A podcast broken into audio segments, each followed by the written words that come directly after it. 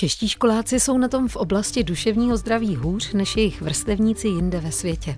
Ukázala to studie Národního ústavu duševního zdraví, kterou jsme ve studiu Leonardo probrali už v prvním díle v listopadu. Dnes přinášíme další část povídání o tom, jakou roli hraje při posilování psychiky dětí škola, jak je nevyplašit, když se přijdou svěřit, nebo o tom, jak celou společnost ovlivnila pandemie covidu. Hezký poslech přeje Lenka Pištěková. Mými hosty jsou už po druhé autoři studie o duševním zdraví dětí a adolescentů Magdalena Lukasová a Matěj Kučera. Studio Leonardo.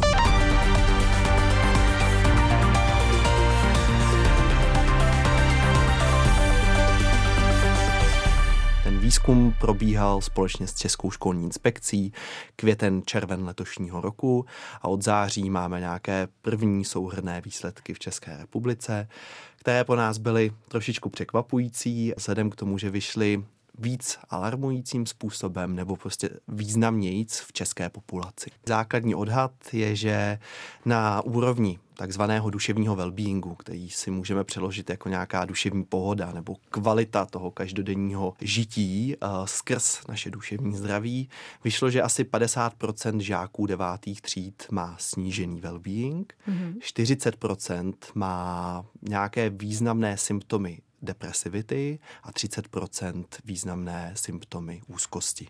Čeho se bojí vlastně, nebo co na ně působí tak, že vlastně v nich je ta úzkost? Hmm. Někdy u těch dospívajících je to skutečně jakoby vývojová záležitost. Mm-hmm. To znamená, je to nějak jako spojeno s jejich, s jejich věkem, je to spojeno prostě s, s adolescencí, s pubertou jako takovou, s vývojem mozku, s nějakou nejistotou, s nějakým hledáním svojí identity a, a, a vůbec jako s přijetím sama sebe, tak jak jsem, s nějakou jako prvním nakouknutím do toho světa, jo, výstup z toho, z toho domova a může to být velmi ohrožující pro, ty, pro některé ty dospívající. Mm-hmm. A pak tam jsou samozřejmě, je tam spousta jako vnějších vlivů. Eh, vím, že dneska je takový hodně eh, trend to eh, schazovat na, na sociální sítě a vůbec jako na, na, na internet a tak. Já si myslím, že to je opravdu jenom jedna z věcí, která na to má vliv. Těmi dalšími vlivy jsou environmentální krize, která hodně na tu, na tu mladou populaci dopadá. Mhm. Mnohem víc než třeba na, na tu naší jakoby starší mm-hmm. generaci. Jo? Mm-hmm. Tak oni nějak ti mladiství to vnímají mnohem jako palčivější téma. Eh, samozřejmě nějaké válečné konflikty, samozřejmě v tom hrála roli i eh, pandemie a nějaká izolace v tom jako dětském věku, kdy potřebovali ty vrstevníky a nějak se jim to jako nedostávalo, jo? tak teď mm-hmm. vlastně jsou to ti klienti, ti, ti dospívající kteří se s tím potýkají. A samozřejmě myslím si, že velký vliv na to má také nějaký jako rozpad eh, obecně nějakých jako tradičních hodnot, nějaké rodiny, těch vazeb rodinných a ty děti se vlastně jako žijí v takové jako neustále nejistotě. Když už jsme se dotkli toho fenoménu sociálních sítí, jak ho regulovat? Jak se k tomu postavit ze strany třeba těch rodičů nebo té rodiny? Jestli vůbec regulovat, já mám takový jako pocit, že se dneska na ty sociální sítě jako všechno eh, tak jako lehce svádí. Mm-hmm. jo. A sociální sítě tady prostě byly, jsou a budou. Taky bych jako ráda řekla, že i my rodiče trávíme spoustu času na sociálních sítích mm-hmm. a děláme tím nějaký vzor pro ty děti. Samozřejmě nějaká regulace v tom opravdu malém věku je určitě jako nutná. Jako my jsme ti rodiče a jsme zodpovědní za to, co to dítě dělá. A úplně upřímně myslím si, že pro rodiče je to kontrolovatelné opravdu jen do určitého věku. Sociální sítě tady vždycky byly, akorát v jiné formě mm-hmm. a je to v podstatě nástroj, který nám může hodně pomoct. Například během covidu pro tu mladou generaci to byl jediný způsob, jak se propojovat, potkávat a cítit tu sociální aspekty jejich života. Ale je to samozřejmě nástroj, který může být nebezpečný a je potřeba vlastně o tom komunikovat tohle je úkol nejenom jako rodiny, ale je to rozhodně úkol obecně společnosti školy. Škola, mm-hmm. Ve škole tráví ty děti jako velmi velkou část času a takže myslím si, že eh, když se to víc jako dostane do těch škol, tam si myslím, že tam ještě jsou nějaké mezery. Školní psychologové nebo vůbec ta podpora duševního vývoje nebo jako psychického stavu dětí, jak důležité je to momentálně a jak to ty české školy zvládají momentálně? Jak už jsme zmínili, že je velice důležitá pozice rodiny, mm-hmm. tak na druhém stupni vnímáme právě školy a školské prostředí. Je to úměrné tomu, kolik času tam to dítě nebo ten adolescent tráví, proto ta škola může být významný faktor v obecně v duševním zdraví a oběma směrami, jak protektivní, tak nějakým způsobem rizikový čím dál tím více ta pozornost ke školám a školským institucím s ohledem na duševní zdraví tak nějak jako kloní, ta pozornost je větší a větší. A my z naší zkušenosti vidíme uh, velice dobrou praxi na určitých individuálních školách, mm-hmm. kde uh, jak metodik prevence, tak školní psycholog fungují, fungují jako tým. Bohužel uh, je to takový možná začátek podpory duševního zdraví na školách a my jenom věříme, že do budoucna se to bude zlepšovat a zlepšovat. My víme, že u těch školních psychologů je prostě problém s jejich jako nedostatkem. Mm-hmm. Myslím si, že vlastně už není ani tolik problém to financování, ale vlastně nejsou ti psychologové. My vlastně jsme v Národním ústavu duševního zdraví přišli s takovým intervenčním programem, který právě by mohl pomoci ve zlepšení duševního zdraví dětí vlastně školíme učitele, aby mohli oni to dělat s těmi žáky. Takže trošku víc jakoby eh, dáváme důraz na, tu, na to, že vlastně ten učitel tam taky ale může tuhle tu uh, roli, roli zastoupit, zastoupit mm-hmm. jo? že vlastně není to, protože většinou na těch školách, pokud už ten školní psycholog je, tak tam opravdu není celý týden, nebo málo kdy to tak je. Není možné v tom jednom člověku tam obsáhnout všechny mm-hmm. ty problémy. Takže vlastně my jsme vymysleli takový program, který se jmenuje Všech pět pohromadě a má 18 velmi propracovaných lekcí a je zaměřen na takzvanou pozitivní duševní gramotnost. To mhm. znamená, neučíme děti o nějakých ne- onemocněních nebo co to je deprese. A spíše to tak jako obecně, aby se naučili pracovat se svými emocemi, aby vůbec věděli, co to duševní zdraví je, jak se o něj starat a v neposlední řadě také, jak si říct o pomoc, když mm-hmm. už něco se děje, protože to je důležitá součást tady toho volání o pomoc. Kdy vlastně na tom dítěti vidíme, jaké jsou ty projevy toho, že ono nám ukazuje, že není duševně v pohodě. Já myslím, že tam je hlavně důležité to, že ten příznak je opravdu jako dlouhodobější, mm-hmm. protože samozřejmě jako speciálně v tom pubertálním věku ty výkyvy nálad mohou být opravdu jako veliké a je to samozřejmě dáno nějakým jako vývojem mozku, je to dáno nějakou neurobiologií, takže ty výkyvy jsou jakoby normální. Mm-hmm. Ale samozřejmě pokud to trvá nějakou delší dobu a právě jsou to nějaké zásadní změny chování toho dítěte, které trvají delší dobu, tak pak bychom vlastně měli možná vyhledat odbornou pomoc mm-hmm. nebo minimálně nějak s ním začít mluvit, nějak mluvit o tom, jako co se děje. Což samozřejmě u těch rodičů může být trochu problematické, že to dítě jako nemusí chtít těm mm-hmm. rodičům to sdělit mm-hmm. a může, mm-hmm. může vlastně neustále opakovat, nic se neděje. Ano. Ale myslím si, že tady v tomhle eh, by ten rodič jako jo, měl si toho nějak jako všímat a mm. nebo nějak to sledovat. A ty, ty změny toho chování opravdu mohou být od nějaké problémy se spánkem, problémy s jídlem, extrémní výkyvy nálad nebo naprostý jako nezájem o věci, mm-hmm. které mhm. ty děti dřív zajímaly, jo, ale takovým tím jako rapidním mm. způsobem, nebo jak bych to řekla. Mm.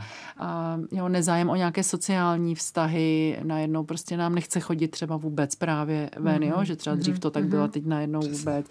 Eh, nějaké větší zahalování, třeba v případě sebepoškozování, jo, nechce, nechce vůbec jako mm, třeba ukázat svoje tělo. Tak to jsou takové jako nějaké příznaky, které mohou ty rodiče pozorovat. A pokud trvají déle, pak bych Tady byla proto. Jenom vnímám, že Eh, i směrem k dospělým samozřejmě. Je mm-hmm. důležité upozornit na to, že prevence je klíč a vlastně mít nastavenou tu komunikaci o těch tématech včas, předtím, než to dítě nebo ten adolescent se dostane do nějakého období.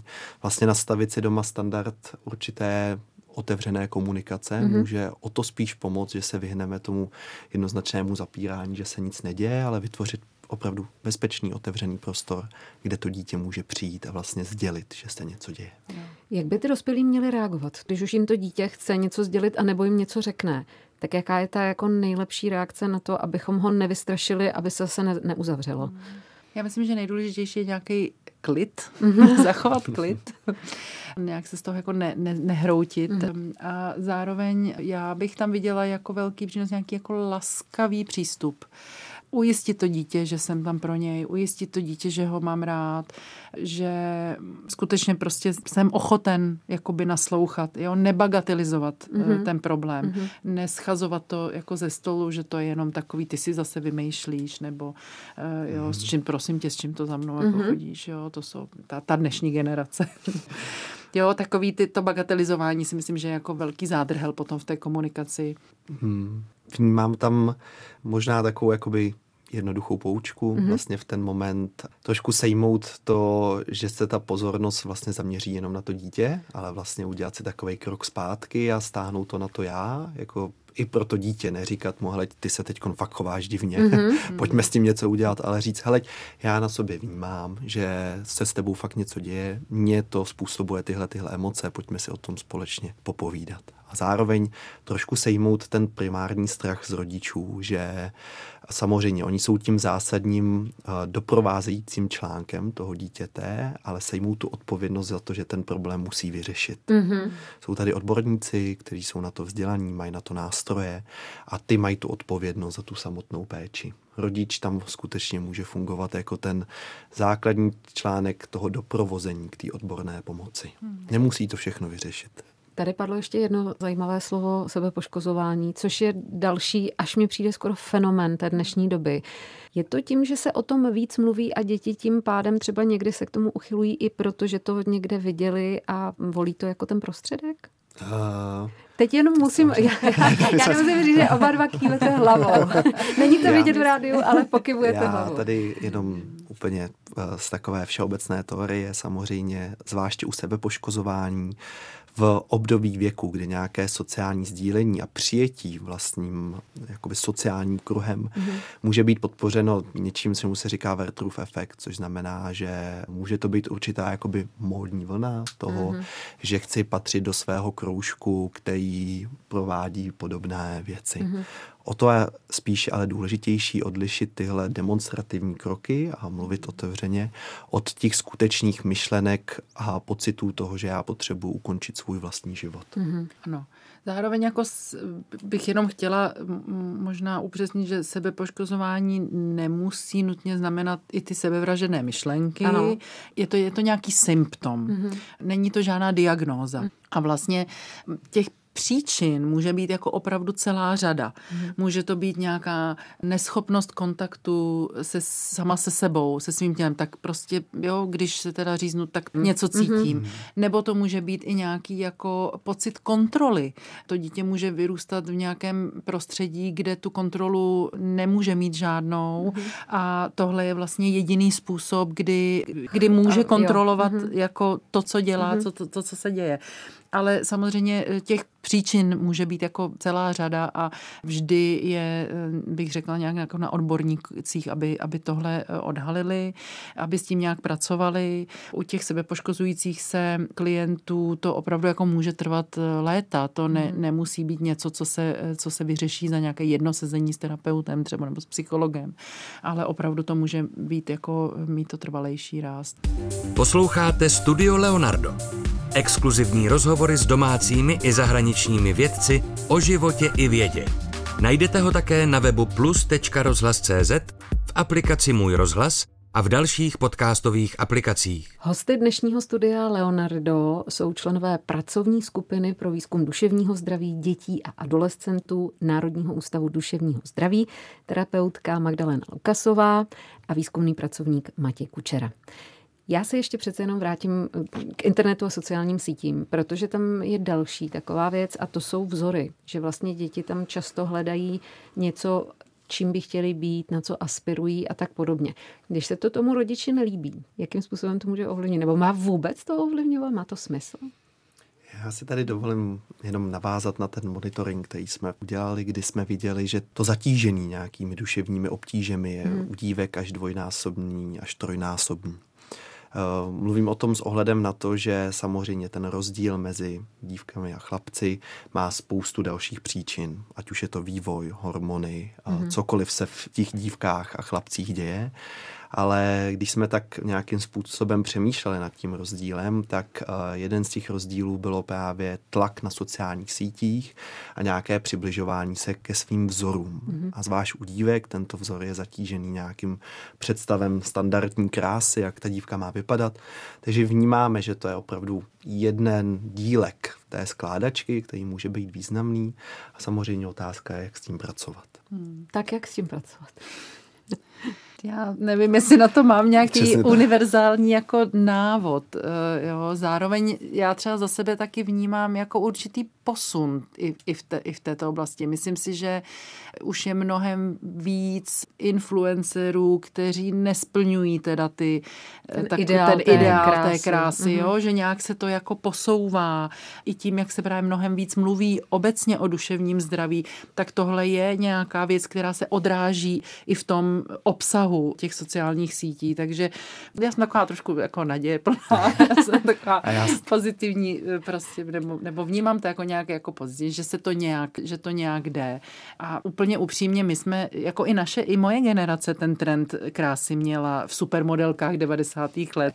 Taky to nějak vnímám, jak jsme, jak jsme prostě k ním zhlíželi mm-hmm, a opravdu to byly ty bohyně a všichni, všichni jsme chtěli jako vypadat stejně. Tak my, myslím si, že s tímhle se vlastně jako potýká každá generace mm-hmm, nějak. Mm-hmm. Možná samozřejmě ano, u téhle generace je ten, ten vliv těch sítí jakoby možná větší nebo nějak jako víc ale změřeno to nemám, ne, nevím. Přesně, my tu evidenci stejně bohužel nemáme. nemáme. Za sebe to, co vnímám, a jenom jsem rád, že to zaznělo, ne, že by komunikace vyřešila úplně všechny problémy v oblasti duševního zdraví, ale to, že budeme s těmi dětmi o tom zase mluvit a hlavně i celospolečensky mm-hmm. zvedat ty témata a standardu krásy například, mm-hmm.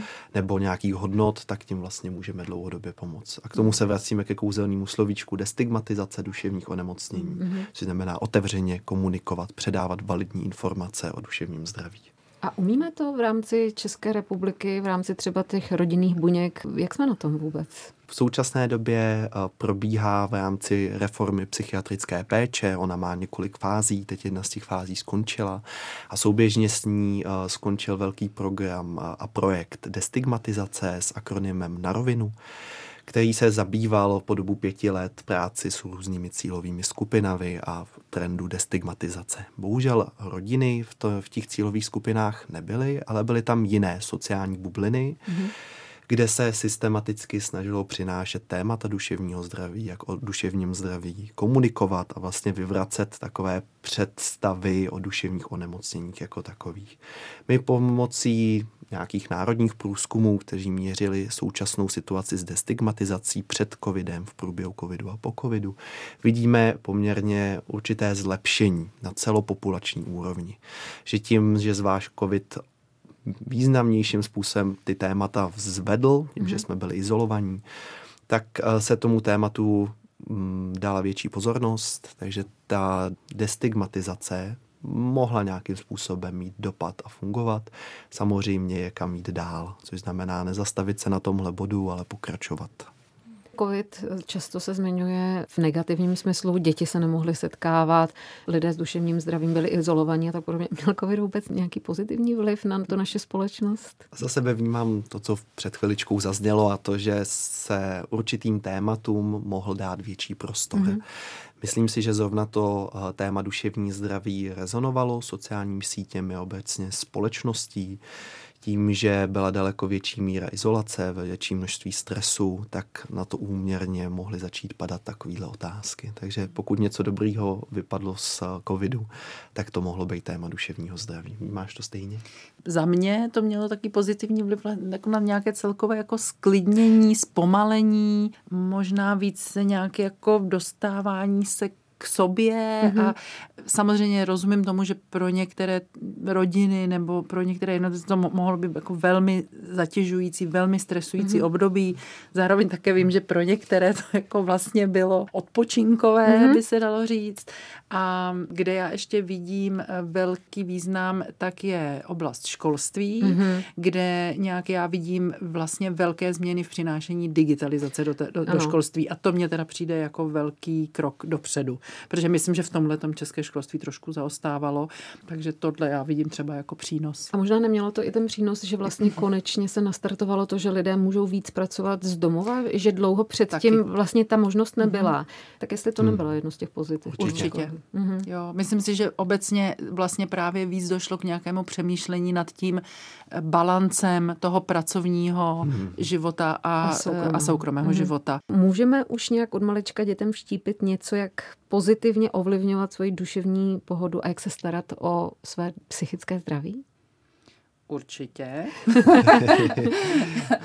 Určitě, já myslím, že to je zase, zase se dostáváme k té komunikaci, nějaké otevřenosti v tom tématu. Když mi není dobře, je to taky OK, jo, nějak to vlastně mm-hmm. jako normalizovat. normalizovat. Ano. Uh, jo, že, že, že nemusíme nutně být nějaký blázní nebo, nebo eh, jo, nějak to přesně zase bagatelizovat, že to nic jako není. Vlastně máme dát jo? vědět, že když nám není dobře, třeba i duševně, když se cítíme špatně, tak je to vlastně normální někdy. Ano, přesně mm-hmm. tak, přesně tak. A myslím si, že tohle je důležité, aby komunikovali i ti rodiče. Mm-hmm.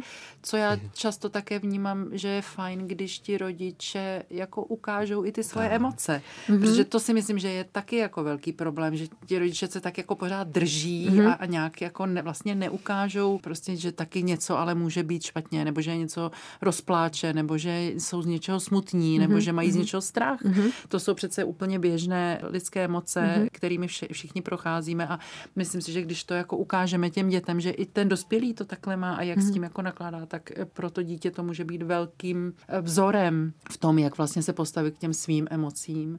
Takže myslím si emoce, nějaká emoční mm. gramotnost nebo Přesně. ukázat ty emoce.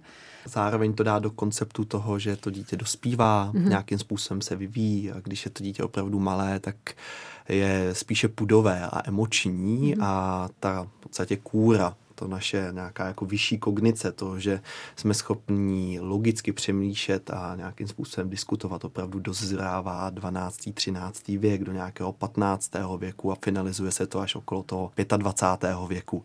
Což znamená jenom, aby jsme neměli tendence jít za desetiletým dítětem a snažit se hovořit, ale spíš opravdu jenom naciťovat se, kde to dítě v tu danou chvíli je a hmm. jakým způsobem zvládne komunikovat o těch problémech. Myslím si, že ty emoce hodně, hodně v tom hrají roli, nebo obecně zacházení s emocemi. A v co já bych tak ještě viděla, je taky nějaká vděčnost. Mm-hmm. Myslím si, že to je nějaký jako mm, pocit, který je nutný pěstovat u těch dětí, i u nás samotných, u dospělých. Myslím si, že to může přinášet Eh, hodně eh, jako pozitivních procesů do toho mm-hmm. našeho těla. Skutečně jako nějak vlastně přinášet tu, tu otázku vděčnosti, ale vděčnosti za, za právě za ty běžné, vlastně zdánlivě malé věci, tak to si myslím, že taky je něco, co s těmi dětmi se dá poměrně jako hezky mm-hmm. Takže vlastně náš příklad rozvíjet. je úplně nejlepší pro to, aby z dětí vyrostly duševně odolní lidé. Přesně tak, tak vlastně... přesně tak. Tady možná bych zmínila, že my jsme vytvořili poměrně hodně materiálů, mm-hmm. nejenom pro děti, ale i pro rodiče. Mm-hmm. Najdou je na našem webu www.dzda.cz. DZDA je pro duševní zdraví dětí a adolescentů mm-hmm. zkrátka.